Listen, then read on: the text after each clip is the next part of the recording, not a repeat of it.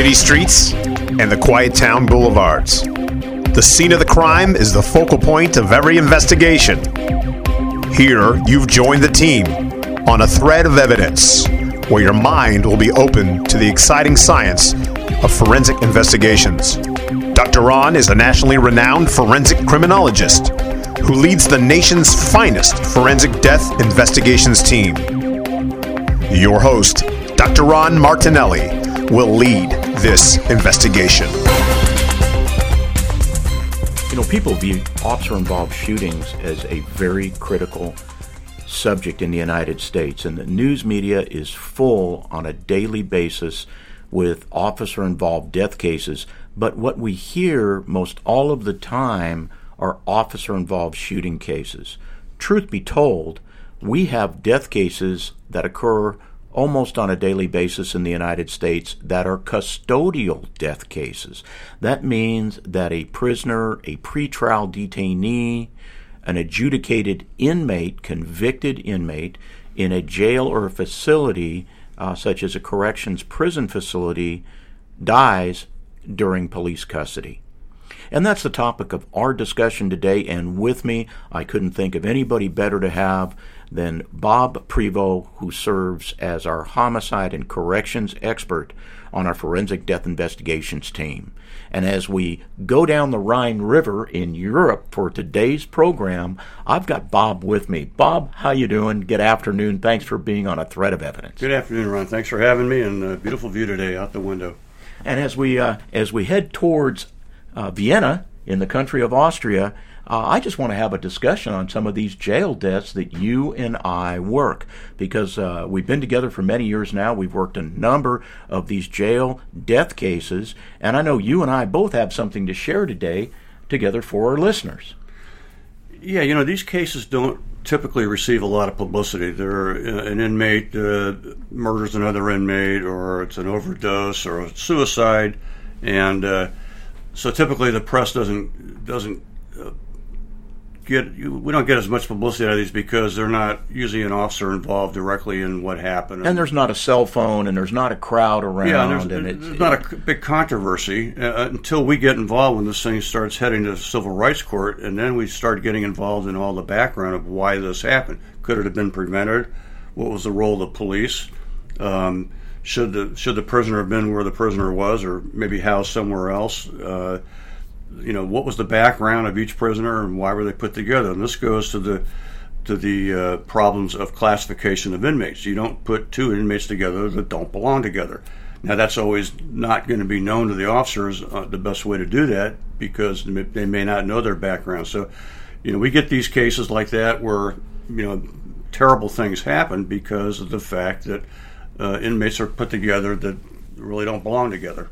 Well, you know, and these are not exciting cases, and they're not criminal cases when we get them. I think every case we've ever had so far has been a civil uh, Title 42, 1983 uh, federal tort claim against a municipality. And so, again, these things are rarely uh, shown on television uh, because, again, they're, you know, few witnesses, nobody with cell phones. It's not an exciting case, but that doesn't mean it isn't any less serious because we're dealing with a death case.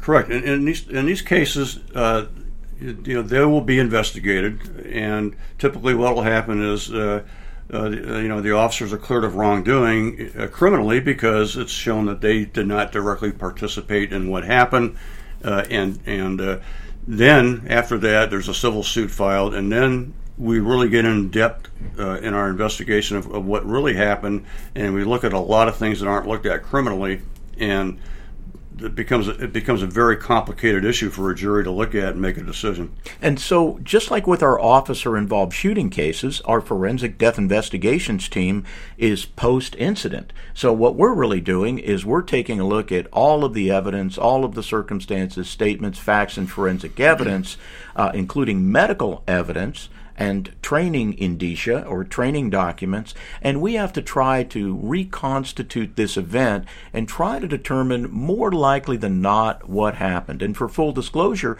we work all sides just like experts should. So a lot of times we're defending agencies and officers, and other times uh, we're doing more of the civil rights litigation uh, on behalf of uh, an attorney that has a plaintiff, a family, an estate, and they're trying to resolve this issue and bring closure uh, to the death of the inmate. Hey, Bob, I know you've got a case. Why don't we start out right away with one of your cases? Sure. And just to give you a preface this, uh, here's the things we look at when we get a case, and it doesn't matter what side we're, we're representing. Uh, we're going to be looking at uh, policies and procedures of the department, training, uh, internal affairs investigations. We're looking going to look at state jail standards, supervision, um, uh, any kind of video recording, any forensic evidence that we, we can get on what happened, autopsy reports. We're looking at a lot of a lot of different things, and typically these involve thousands of pages of documents that include uh, prior depositions, anything that went to court, the backgrounds of the inmates involved, and, and, and these things are very time consuming. They, they, they are very involved. Uh, to reach a conclusion on our part of what we think happened. So and, this is yeah, and they can take years to resolve as Yes. the different elements of discovery surface, and we're allowed to review them. And you know, again, for full discovery uh, or disclosure, uh, what we do as experts is we attempt to reconcile. What does that word mean? It means that we're given a mound, literally a mound of evidence, sometimes almost a truckload of evidence, and we have to parse it all out and we have to compare and contrast how officers have been trained and and contrast that with what did they do during the course of the time span of this incident because some of these things go down quickly uh, some things take a couple of days and some things can take weeks uh, to uh, to bubble to the surface uh, before the you know the poop hits the blower so to speak and we have uh, an inmate that that is dying in custody Correct. And so let's take a look at this uh, case. We'll just talk about a, a one small incident here. Um, and this occurred in a, in a midwestern area of the, of the United States. So here we have a typical uh, jail facility. Uh, holds maybe uh, four or five hundred people, uh, inmates, and a a uh, inmate is brought in, and one of the first things they do when after they book them is they, they send them through what they call classification. And when they're running through classification, they're looking at things at gang affiliation, any kind of background that would tell the staff what type of people they don't get along with. Uh, you know, if there's somebody else in the jail that's uh, uh, you know, looking to kill one of the inmates. You know, we don't want to house them together. We don't obviously want things like Crips and Bloods together. Uh, you know, they're two opposing gangs. So we have to look at all these things when we house them. And in this particular case, um, this guy was brought in. He's he was a very disruptive individual, and uh, so they kind of moved him from place to place because the other inmates complained about him. And you know, it, it, jail's not unlike anywhere else. I mean, uh, you know, you go to sleep at night, and a lot of these inmates have to get up in the morning, go to court, and they can't be kept up all night by another inmate causing a lot of destruction. I mean, a, a, a Or lot- disruption. A lot of disruption because um, you know they they want to get their sleep, they want to go to court, and the staff doesn't really want to have any problems with uh, you know uh, inmates fighting with each other during the night, and so when they classify these people, they, they try and put them in a, in a place. Well, this one particular inmate had a problem with uh, just not getting along with people, and they put him in different housing units, and they they finally found one that worked for a while, and uh, eventually he was causing more problems. So they put him in basically a one man uh, cell. So typically, what happens is when an inmate is after an inmate's booked in the jail, they go through a process called classification, and in this process, they find out if the inmate has uh, gang affiliations, uh, uh, other inmates that potentially he won't get along with, and they will try and separate these people for whatever reason it is. Uh, and how do they find this stuff out? They'll they'll they'll ask the inmates, you know, what, what's your gang affiliation? They'll look at tattoos. They'll look at his prior history. Um, Sexual orientation. Sexual orientation is a big thing. and they'll ask uh, you know any staff comments about knowledge of this person from the street. And, you know, uh, and eventually, what you want to do is house this person where it's going to cause the least amount of problem. So in this case, um, this person was housed in in a, what they call a pod, and a pod is maybe uh, six uh, two man cells, you know, in one little cluster. Each jail is different. So this person was causing a problem, and they moved this person from pod to pod, and uh, he was having a problem adjusting. He was he was very disruptive, keeping inmates awake at night, and so they ended up putting him in a one man cell. Now each jail in the United States has varying amounts of single cells and they have varying amounts of room in, uh, in, these cells so that where they can put this person. So they, uh, we don't know the background of why he was moved at that particular time into a single cell, but he was, which is fine. But there was no write up done. So in other words, nobody really knows how he got into the single cell, who put him there, why, what happened, the circumstances. And so he uh, and according to their policy and procedures, you can only spend 30 days in isolation that way uh, before they have to make a decision to either keep you there uh, or put you back out in what they call the mainstream and, back in the pod. So in this case, th- about 30 days goes by. There's no additional write ups about him being disruptive, misbehaving, not following the rules. So a decision is made to bring him back out because they couldn't really hold him in there according to their policy and procedures. And so they put him in a pod with another uh, in a cell with another inmate. And again, deputies didn't know when they put him in there. Uh, they they checked the other inmate as much as best they could. They don't they didn't see any gang problems or any other problems, so they put him in there. Well, apparently during the night he became disruptive again, and uh, the inmate uh, and the other inmates in that in that pod uh, were being kept awake because of this person's yelling. And you know, inmates are not unlike anybody else. I mean, they have some of them have to get up early, go to court. They want to get a night's sleep, and uh, they they don't they don't like the disruption. So anyhow, the the one inmate ended up just getting a, uh, getting into a fight with this guy to tell him tell him to knock off the noise, and ended up killing him. They just basically beat him and choked him to death, and he wasn't found until uh, about six o'clock the next morning, and so now that's what we're presented with. Okay, you, you have an inmate charged with murder of another inmate uh, in a cell, and we know the basic cause was he was causing a disruption. Now and, we have, and the cause of death is murder. And the cause of death we know is murder. They uh, they inter- interview the inmate. What happened? Well, he was making too much noise, and uh, and so I just kept hitting him until he stopped making noise. But I didn't kill him. I didn't know he was going to die. You know the, the, the usual defense. So uh, so now we have to put put all the pieces back together. Now we have to backtrack and find out how these two guys ended up together and why this guy, uh, the victim, uh, the, the, the, inmate that died, ended up there and and why he wasn't put somewhere else. And, and could have anything could anything have been done differently? And you know, Bob, let me just chime in here for just a second uh, because what uh, is part of the corrections, uh, I guess, context.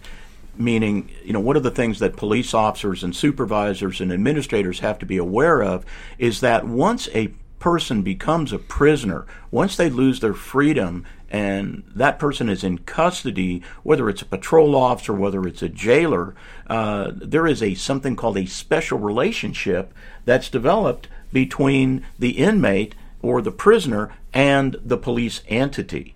And so one of the questions comes into play do the corrections officers have an obligation to protect the inmate from other prisoners? Uh, the inmate can't go anywhere, he's locked in a cell. You know, just like a police officer that, that takes somebody into custody on the street, that special relationship is developed because if something happens, you know, they're handcuffed, they can't seek medical care. And so the special relationship issue with regards to classification becomes a key uh, topic of discussion in these lawsuits. Absolutely, and you know, in this case, I mean, every jail has very similar rules about how they do count.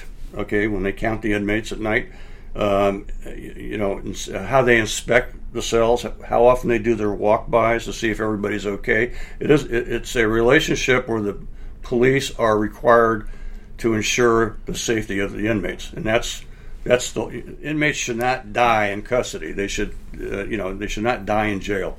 And so a lot there are rules and regulations that that uh, tell you how to do all this. Well, in this particular case, this inmate was brought into the cell at midnight.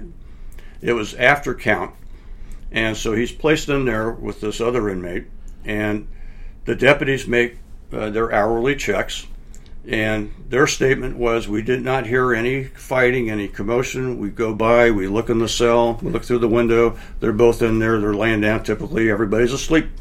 Uh, at, you know that time of night, two or three in the morning. So in this case, uh, whatever happened uh, did not happen in front of the deputies. So by morning, uh, the in, the inmate who was arrested for murder, he he had actually gone back to sleep, thinking that he had just hit this guy hard enough where he's passed out.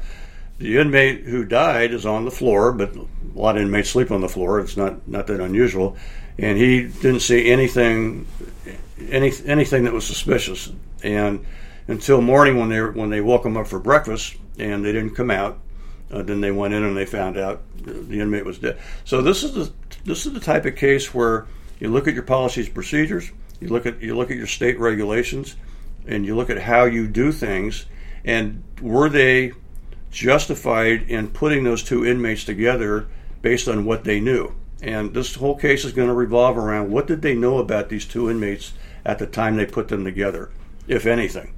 And and the jury's going to have to look at all the all the information that's available.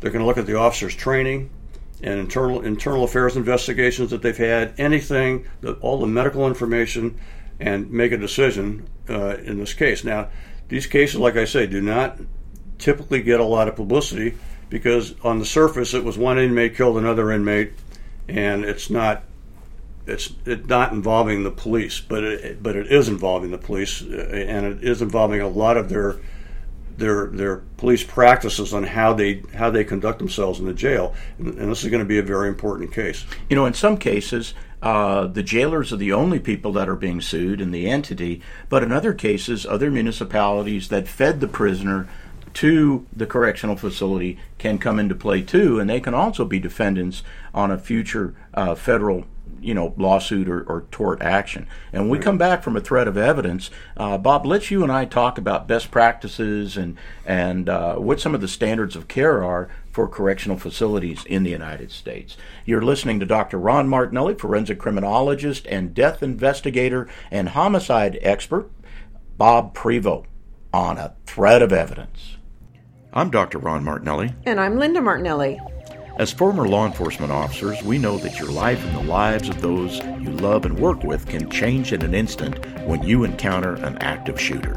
Unfortunately, in today's world of uncertainty, encountering an armed active shooter can have deadly consequences. That's why the key to survival is training and preparedness. And that's why we want to invite our listeners to seriously consider taking our Response to Active Shooter training course. Violence can happen to you anytime and anywhere and when you least expect it.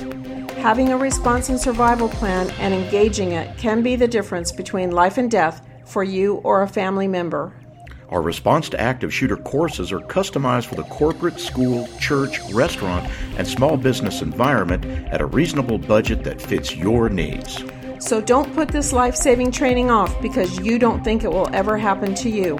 We call those people victims. Our response to active shooter instructors are all nationally renowned tactical law enforcement experts who will guide you through the life saving protocols you'll need to survive an active shooter event. So be a victor, not a victim. Go to responsetoactiveshooter.com to learn more today. Remember, that's all one word responsetoactiveshooter.com and be safe out there.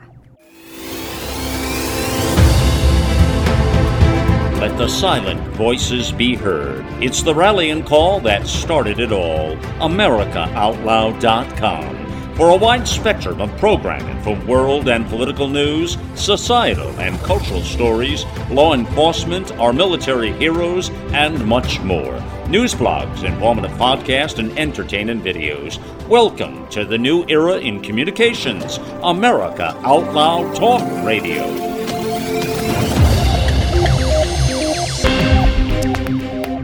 So, Bob, I want to talk to you about you know standards of care and what they refer to. Some people refer to as best practices.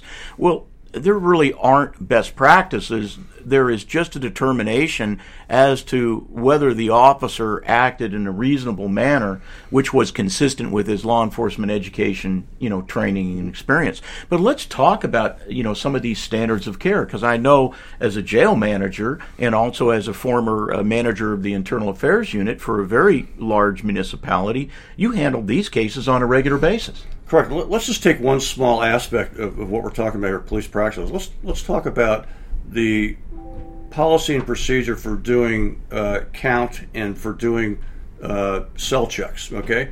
Now that sounds like a, a pretty easy type procedure. Uh, you know, at a certain time in the day or night, we will go around each cell and we'll make sure everybody's in their cell, and we want to make sure nobody's escaped. It's per, it's a pretty easy concept. The, the, the policy and procedure where I worked was at night, and we did our we did our uh, count late at night. We would have everybody stand up and say their name.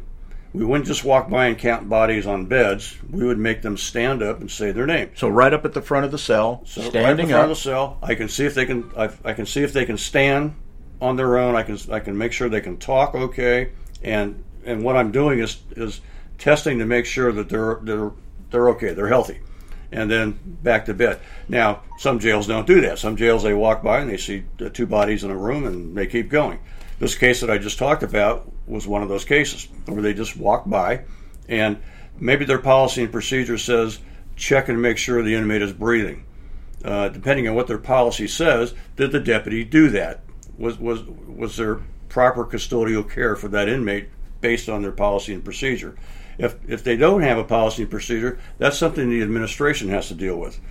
Okay, because the deputy's just doing what the deputy's been trained to do. Right. And, you know, Bob, let's go into this for a second because you brought up several key aspects of uh, which we could call negligence, right? Correct. And so we know that when we get a, a federal lawsuit or a state lawsuit, there are areas of negligence that are claimed. And, and there's basically six areas of negligence. There's negligence in appointment. In other words, you didn't hire the guy the right way.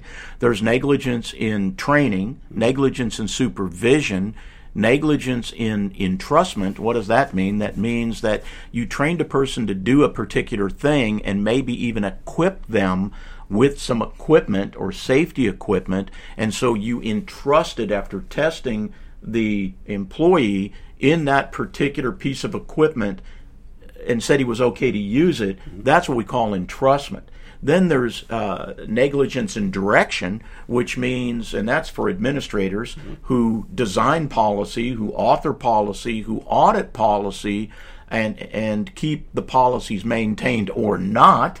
And then there's negligence in retention, which means that you had an employee that did something wrong, you didn't use the appropriate progressive disciplinary process, and that inmate, or I'm sorry, that inmate, that officer continued to do wrong things, and you kept him on the department, and subsequently eh, he was responsible for something that bad that happened. So there's those different areas. So you've talked all already about if you don't maintain policies, that could be an allegation of negligence and direction. Oh, absolutely. And, and when we work these cases, we look at things like uh, vi- uh, video evidence. Okay, most jails have video cameras all around the jail. And if I'm looking at a logbook that tells me a deputy checked all the cells and stopped at each cell and determined each inmate was breathing, and I look at the video and I see him walking by every cell and not even stopping, there's a problem.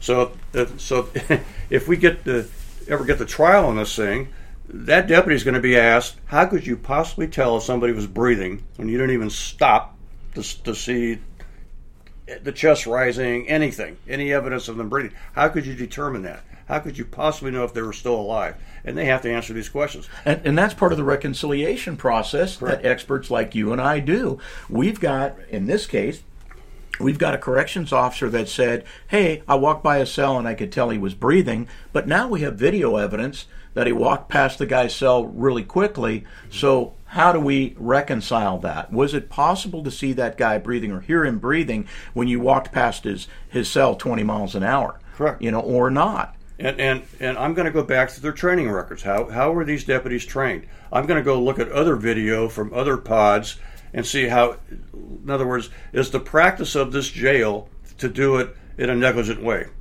every time. And I can I can get a pattern of that and say it isn't just this one deputy that, that didn't do it right. It's it's the entire jail system that's been trained to do it this way.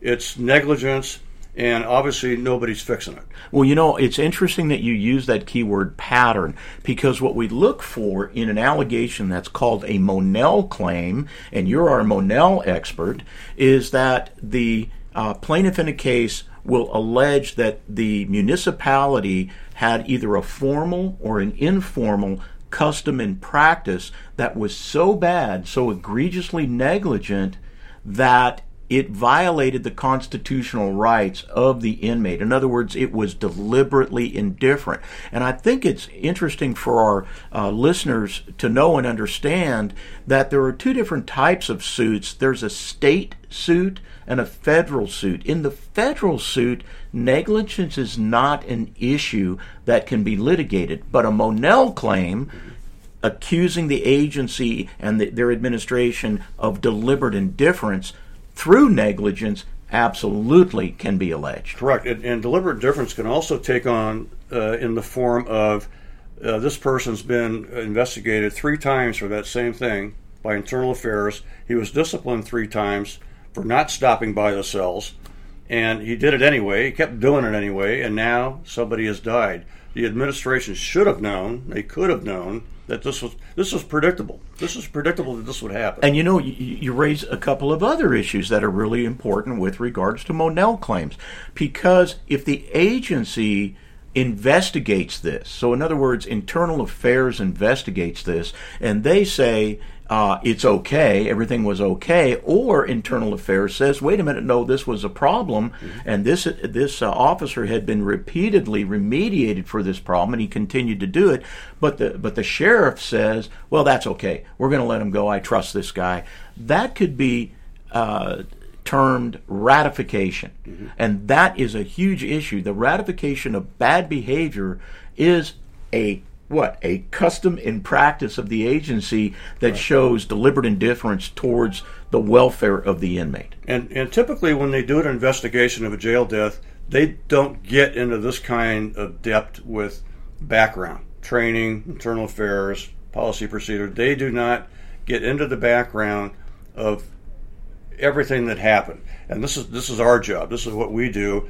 And I can guarantee you if I'm if I'm representing a city or a county, the other side, the plaintiff side, is going to know all this stuff. Through discovery, they are going to get all this information. If police officers think that, uh, you know, the plaintiff's attorneys aren't entitled to things like emails, uh, uh, internal affairs investigations, all everything that's related to this case, they are going to get all that information and they're going to use it against you. Yeah, they're going to get memorandums, uh, they're going to get transcripts, they're going to get any audio and video, and they can go way back as long as that officer was an employee for that agency. And that's why it's so important for administrators to assign internal affairs investigators to take a look uh, at the uh, way that the officer or officers uh, comported themselves during the course of this incident, and did that match up? Was that consistent with their education, training, and experience? Now, I want to bring up one more thing and let you run with it because you and I have been doing this for a number of years, and I, I think we are always surprised when, because we have a, a footprint that goes all the way across the United States, we have cases in all the states, we find some states that don't have any best practices. They have no policies and procedures. They've got no training manuals. And that constantly surprises me. It, it, it's amazing that you'll you'll do an investigation in a jail death where you know an officer seemingly uh, did something wrong, and and you go through the case, you investigate it, and then you say, why didn't the officer do this? Why didn't the officer do that? Why didn't the administration have a policy for this? And then you look at the state jail standards and you find there aren't any. So, what guide does that give for that particular county to uh, build, house uh, inmates in a jail, train deputies, and, and have any semblance of, of good police practices when there's no guide provided to them by the state? and and we I recently found this out within the last couple of years of a state that had absolutely nothing. And you know what's what's interesting is you and I both from from California, and we were uh, you know used to dealing with something called the you know the California Board of Corrections and Standards and Training for Corrections, and uh, our state has uh, regular state statutes uh, for corrections. It's referred to as Title 15, and uh, for jails, besides Title 15 specifically, it's in Chapter 10 that deals with jail operations and liability, and it requires because I'm one of the only instructors left in the state that still teach it. Uh, it requires managers to have two weeks of uh, corrections training, and it requires uh, corrections officers every other year to get eight hours of training of update training. And and there are states, literally in the United States, that have zero, no statutes, n- no standards. And, and very little, if any, training. Well, for example, you know, I don't think anybody is expected to memorize a thousand pages of standards. But if you're going to run a jail and you're going to have nurses administering medication or doing doctor exams or doing uh, medical exams when, when an inmate is booked, there has to be a procedure on how to do this. In other words, are you going to let deputies dispense prescription medication? Are you going to let um, people bring in medication for inmates without it being inspected by a doctor or a pharmacist? How are you going to regulate this? Is, is the question. And you know, you mentioned the classification uh, component of jail admittance. And I just want to uh, talk about the component that comes just before classification, and that's something that we refer to as triage during the admittance process. Well, what is triage? That means that an officer from the street will bring in a pretrial detainee. What is a pretrial detainee? That's a person that hasn't been, he's been arrested, but he hasn't been adjudicated, he hasn't been convicted. Uh, and so where basically we get a prisoner off the street who's been arrested.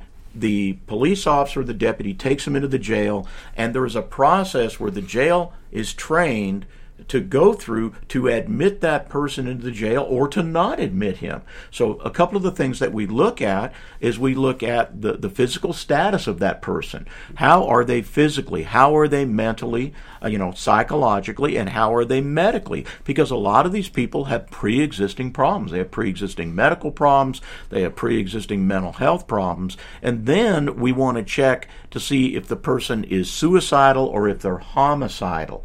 So, we want to find find out if they if they're expressing any homicidal uh, uh, ideations or expressions or any suicidal ideations. Because once we find out that that might be the case. Let's say we've got an inmate that has a pre existing problem, such as alcoholism, such as AIDS, such as uh, uh, you know hepatitis, some sort of sexually transmitted disease, something like that. Uh, maybe they've got a pre existing mental health problem where they're taking psychotropic medications.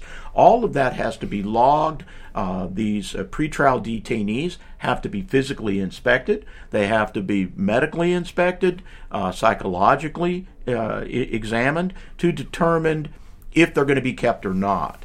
If they are they under the influence now? Do they require, like I said, a particular type of, of medication? And what is the regimen for that medication? And if they pass through the admittance, then it goes uh, to one of your areas of expertise, which is the classification of the inmate. That's correct. And, and you know, unfortunately, most jails are not uh, big. In other words, you may not have a full time classification officer uh, there to help you.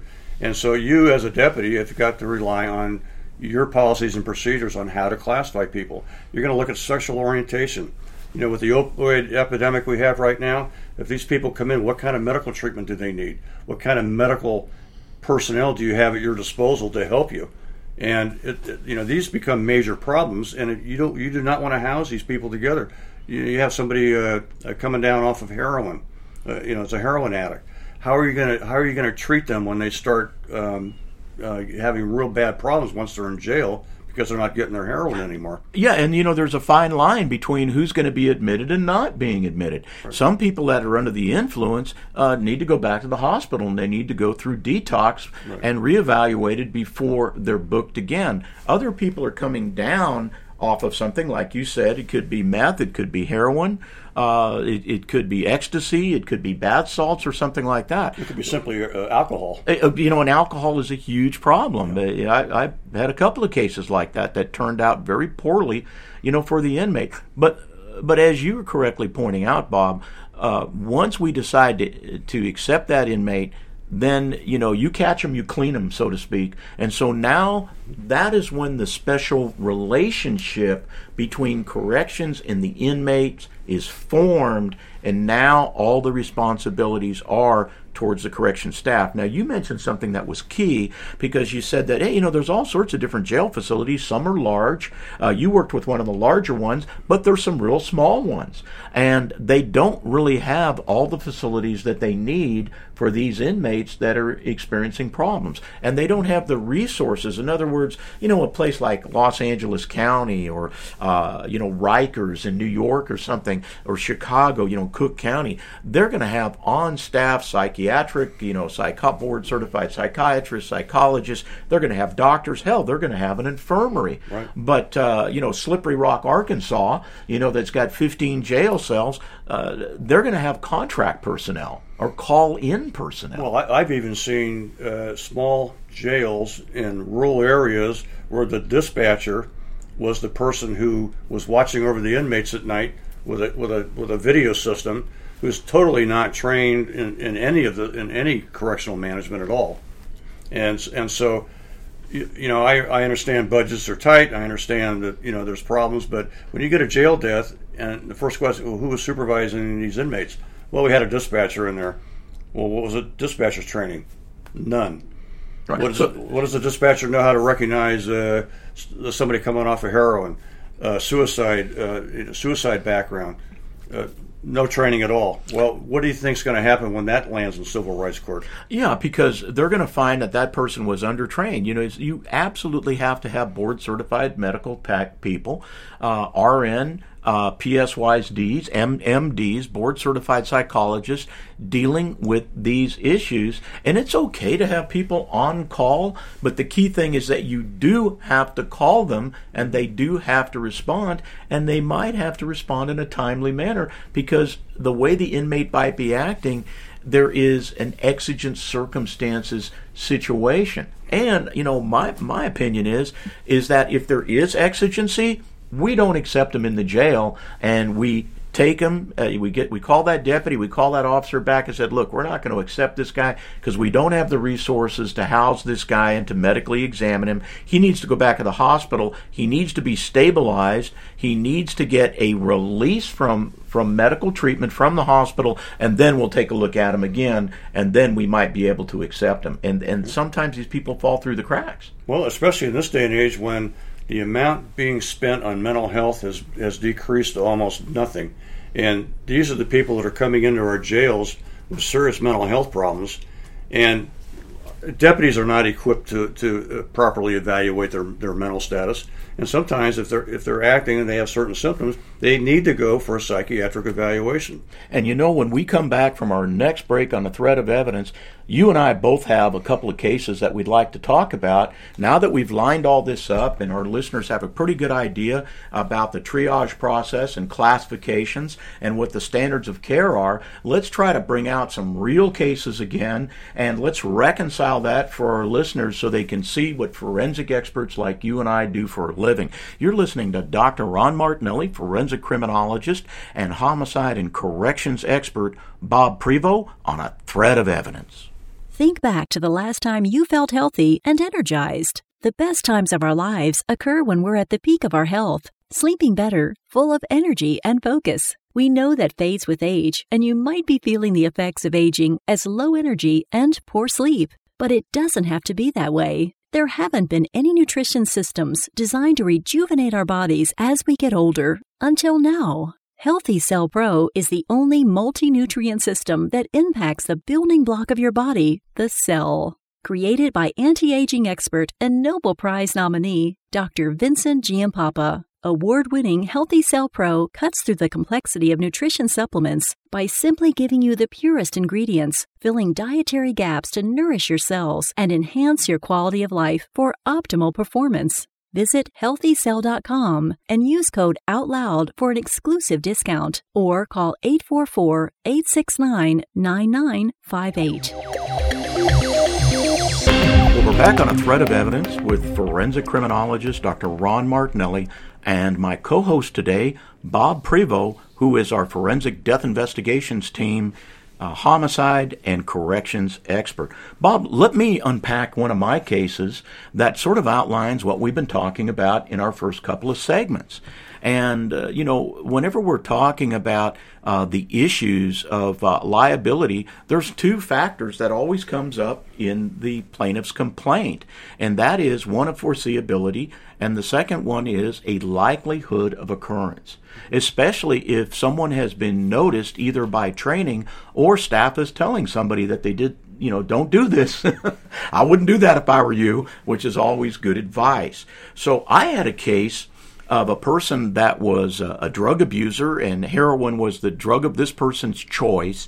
And he goes and he's estranged uh, you know from his wife and he doesn't have any permission to be in her apartment and lo and behold he goes into her apartment and he burglarizes it and he's actually burglarizing it to get some oxycodone that she had and of course that's a morphine uh, base uh, with Oxycontin. It's a huge uh, drug of abuse in the United States. Have a huge drug abuse problem with prescription medication.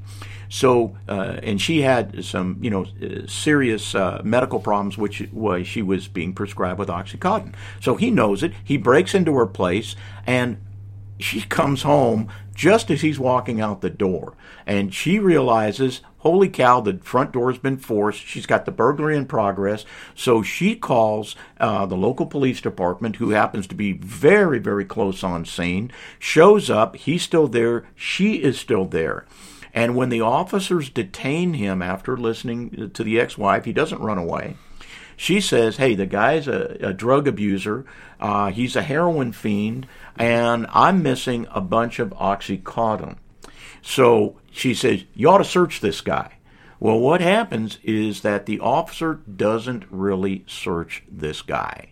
So now he, he cuffs him up, searches him for guns, but doesn't search him for the presence of drugs. Now he's in custody, so the officer can actually do what's referred to as an intrusive search. He can pull out hell if he wanted to strip him down, he could strip him down. He doesn't do any of that. He just checks him for, for guns and knives handcuffs him, puts him in the back of the car. What was unique about this case, Bob, at the beginning of the case, is that the patrol car actually has internal cameras.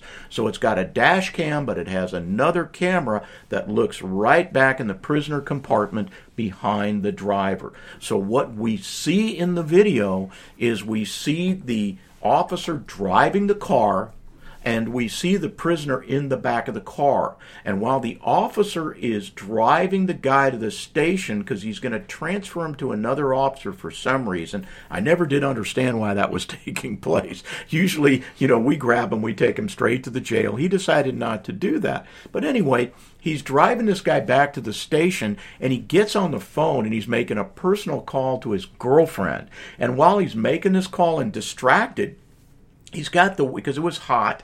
Uh, it was in July. He's got the windows rolled down in the back, but of course they're barred windows, so the guy can't escape. But what you see the prisoner doing, because he was a skinny guy, is he took his handcuffs, put them through the front of his feet, brought him up to the front, reaches into his pocket. You can see all of this on television while the officer's making a call to the girlfriend, and you see him throwing things out the window, which of course is going to be drugs. And the officer notices the movement and he turns around at one point and he says, What are you doing? And the guy goes, Well, I'm not doing anything. Right? Well, the guy's got his hands on his lap. So obviously he had him behind his back before. So obviously he was doing something. What's wrong with this picture? And, yeah. and so the officer says, Well, you know, we're going to the station. We're going to research you. Well, while the, right after the officer says that, the guy is now freaked out about some throwing something out the window. He can tell the deputy or the officer knows something about what he's doing. So what he decides to do when he sees that the officer is distracted, he he grabs the rest of the drugs, and you can see him swallowing the drugs. So now we know that this guy has swallowed whatever drugs he had left in his pocket. We don't know how many units of, you know, of uh, of oxycodone, but we knew it was oxycodone that, that that he ingested. And now he drives all, you know, he drives to the station. They search him. He's he's clean with drugs, and now they take him to the jail. And obviously, by time he gets to the jail, now it's another half an hour going down the road, and now he's starting to show the effects of being under the influence. So they take him through the triage process and they they check his blood pressure and they check his heart rate and it's it's pretty low because obviously it's a depressant, right? It's a pretty severe depressant. And then what they do is they decide that he's good to go. Classification takes him and puts him in a single cell in a pod. Okay? So figure a couple of more three hours, four hours going by. Now, what was interesting about this case for me is a lot of this case was video evidence. And so, uh, in this pod, and I think you did a pretty good ju- job describing earlier what a pod was, it's a series of um, cells that uh, sometimes are square or in a circular type of area. And we have a control room uh, somewhere in that pod. And in my case, it was actually up in the ceiling, and they could look down and and see all of the fronts of the cells. That's the idea. And they also had speakers, two way speaker intercom system, where the officer up in the control room could listen in to see how the inmates were doing, or the inmates could press a button to call the attention of the control officer saying, Hey, I need this, or I'm not feeling good, or can you do this for me?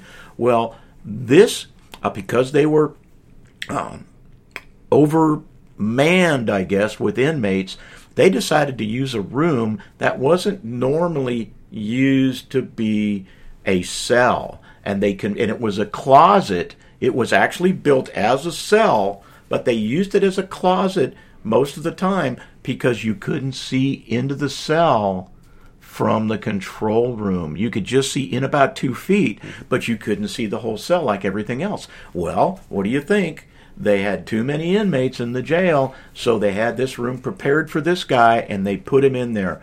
And what do you think happens? He dies. Mm-hmm. And the, the jail deputy, who was the control officer up in that control room, he testified not only could he see the guy, but he could hear the guy breathing. Now, now, was there supposed to be another deputy walking through there? and there's supposed to be another deputy walking through there, but guess what happened? They were undermanned. And so the control guy was supposed to get out of the control room every hour and he was supposed to do the walk, right? And their policy was that um, you had to be, it was Title 15 because it was California, you had to be able to do a verbal and a physical check of the inmate. And our records showed, because it's all video evidence, that he never went down there and walked uh, walked the circle to check all the inmates. He simply got lazy and he did it from the control room. Now, if I recall from what you said about this case, he said he could hear the guy breathing through the speaker. Exactly. And you went there and you did a test. Well, so how? Right. What do guys like us do? Yeah, we go there and we, we test the theory, right? Right, because we have to do a scientific testing. Right. So we used uh, uh, one of our experts, Greg Stutchman, who's our video audiologist, mm-hmm. and we put Greg on that call, and he came down with all of his sophisticated hearing, you know, listening instruments and his scopes, mm-hmm. and we actually tested the ability of somebody to breathe and talk in that room from the control room. So we did it both ways to reconcile whether or not what the deputy's statement was that I could that I could hear him because he also said he could see him, but the hearing part was why we brought Greg in. Could I hear the inmate? And Greg's test forensically, scientifically proved that he could not hear the inmate if he was breathing or not in that room. Now the vision part uh, I handled and I've got a special set of video glasses. So what did I do? Uh, we had Greg lay down in the room uh, as the deputy had said that he saw the inmate laying in there, and he said, "Yeah, I could see the inmate sitting up from time to time. Everything was good." Well, I sat exactly where the deputy sat, but I had my glasses on. I activate the video glasses. And uh, the deputy, the same deputy, actually happened to be up in that control room that day because the county counsel asked the deputy to appear so that he could make sure that I was sitting in the right place. And I swear to God, I could watch him turning green in the gills because he saw that I could definitely tell that you could not see more than the end of the feet of the inmate. And that was the end of that story. And what happened was, to, to make a long story short, when I was deposed and I gave out all that information and I actually showed the video and we had the audio evidence, uh, that case went nowhere after the deposition. It, they, the county ended up uh, settling that case for two and a half million dollars. Well, because they know as soon as a jury sees this, and and, and, a jury is just an average uh, person, you know, uh, trying to reconcile information, and as soon as they can't do that, that's the end of the case. Yeah, it really is. And, and juries, you know, are going to just make the following assumption: the deputy lied in his report. Yeah. Now, you know, people uh, might find this interesting. Our listeners, uh, people like you and me, we cannot give testimony that someone lied. That's a what we call the trier of fact jurisdiction.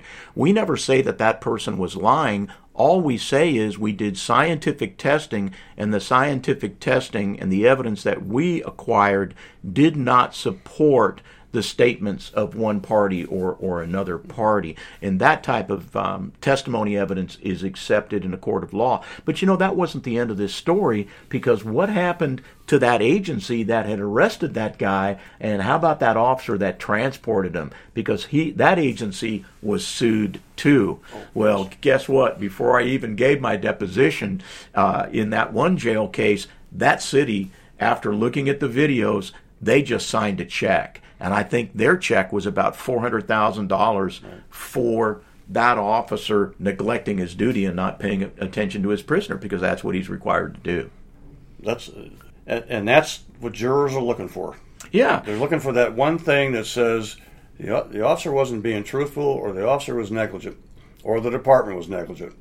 Yeah, exactly. And if they find out any of those things, your case is over, and that's why the, that's why most of these cases settle without a jury trial. Yeah, but you know what? What's really kind of neat uh, about what you and I do for a living, and, and why I just uh, really love uh, the science of forensic investigations, is that this is the kind of stuff that you really don't see on TV, and these are the quiet professionals working behind the scenes and using forensic science to show more likely uh, what happened than what didn't happen.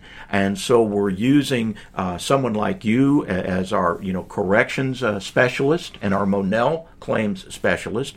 We're using our uh, video audiologist we're using me as a uh, training expert and another corrections expert, but one with more of a scientific background. Mm-hmm. And I handled part of the medical issues of that. But it was all a team effort. And uh, we brought together a, a very compelling argument. Mm-hmm. And when the county saw it, they just folded you know, and, and sign the check. Right. And so that family w- was able to get a little bit of closure. But you know, Bob, I really agree with what you have to say, uh, and it's my philosophy as well. Nobody should die in custody. You know, right. nobody should die in custody, uh, and and they do, but the vast, vast majority of these cases can be prevented. When I when I first started working in jail, I had a very good training officer, and the first thing the training officer told me was we don't care why they're here. They're a human being. They're they're they're here because they've got a trial pending or they're sentenced, but nobody deserves to die in custody. They're doing their time, and when they're done, we expect them to walk out of here. Yeah, exactly. But you know, and, and again, full disclosure, uh, we handle a lot of cases on the defense side as well. Right. And some, like I said, you know, people do die in custody. And what happens, at least in the cases that I'm seeing, which are psychomedical emergencies, and I'm involved in that as a medical investigator, is that the deputies or the correction staffs are doing everything that they're supposed to be doing in a manner that they've been trained, but there is a disconnect between the uh, contracted medical staff and what the, the deputies and correction staff are doing. And sometimes the disconnect is between the, the line staff and the administration. Uh, for example, uh, we had a recent case where the jail had a, a recreation program, and they had a, a basketball program for the inmates. Well, when they first started this thing, they had some inmates fighting with each other, and they decided to suspend the uh, program until they did a little more research and, and, and got it so that uh, you know we had they had enough staff to actually supervise them. Well, then they decided the warden decided to operate this program again, and the staff kept telling the administration we don't have enough staff to do it. We don't have policies and procedures in place to do this safely they, they told the chain of command all the way up to the top, don't do this. Well, they did it, and it was a very predictable result. Uh, an inmate killed another inmate. So we start looking at this thing. We start looking at their staffing levels. And because the line people said there's not enough staff. So I looked at their staffing levels. And right on the staffing level, it says what the minimum staffing level should be on that given day. And it, I'll just give you a figure 30. Okay? So it takes 30 deputies to do the minimum amount of work to, to, to get through the day. Okay, then they, so on the day they started the basketball program again, they had 30 deputies. So they're at minimum staffing. Okay, and now they're required to run this recreation program on top of that, which they all told the warden don't do that because we don't have enough people. I wouldn't do that if I were you. you. Think, what do you think a jury's going to do when they see this and say, "Well, you didn't. You had just minimum staffing to get what you what you need to get done. Then you added this, and somebody died." Yeah, because we didn't have enough people to supervise what was going on. And that's exactly right, because that again underscores what we've been talking here. And we add one more thing. So we've talked about foreseeability, we've talked about the likelihood of occurrence, but now we talk about the issue of notice, because the administration was noticed that they were undermanned, they were at minimum staffing, they admitted to that, and now they want to bring in an extra program that exacerbates the minimum staffing program. Not only was this unsafe, but from their prior history of this program, people got injured because they didn't have enough staff the first time around. Well, why would you repeat your mistake? Yeah, and now we've got a dead guy. So look at all the the factors that forensic experts uh, have to take a look at we not only have to take a look at the scientific issues here, but we have to take a look at the training issues, the competency issues, the policies, the procedures, the best practices, the different areas of litigation. I mean, there's a lot on our plate, and uh, I think we seem to do a pretty good job of it. And and if we don't do it, the other side will. And what what you don't want in any kind of case, I don't care if it's criminal or civil, are surprises when you go to trial. That's right. You know, like I tell the attorneys, I hope you're like me. I only like surprises twice a year Christmas and my birthday. That's correct. well, listen, what a great conversation on, on a couple of good cases uh, for our listeners to understand a little bit more about the forensic of jail death cases. You're listening to Dr. Ron Martinelli, forensic criminologist, and my co host today, our homicide and corrections expert, Bob Prevot. Tune in again to a thread of evidence and follow our forensic death investigations team on another case when we unpack the evidence and bring you the truth behind death.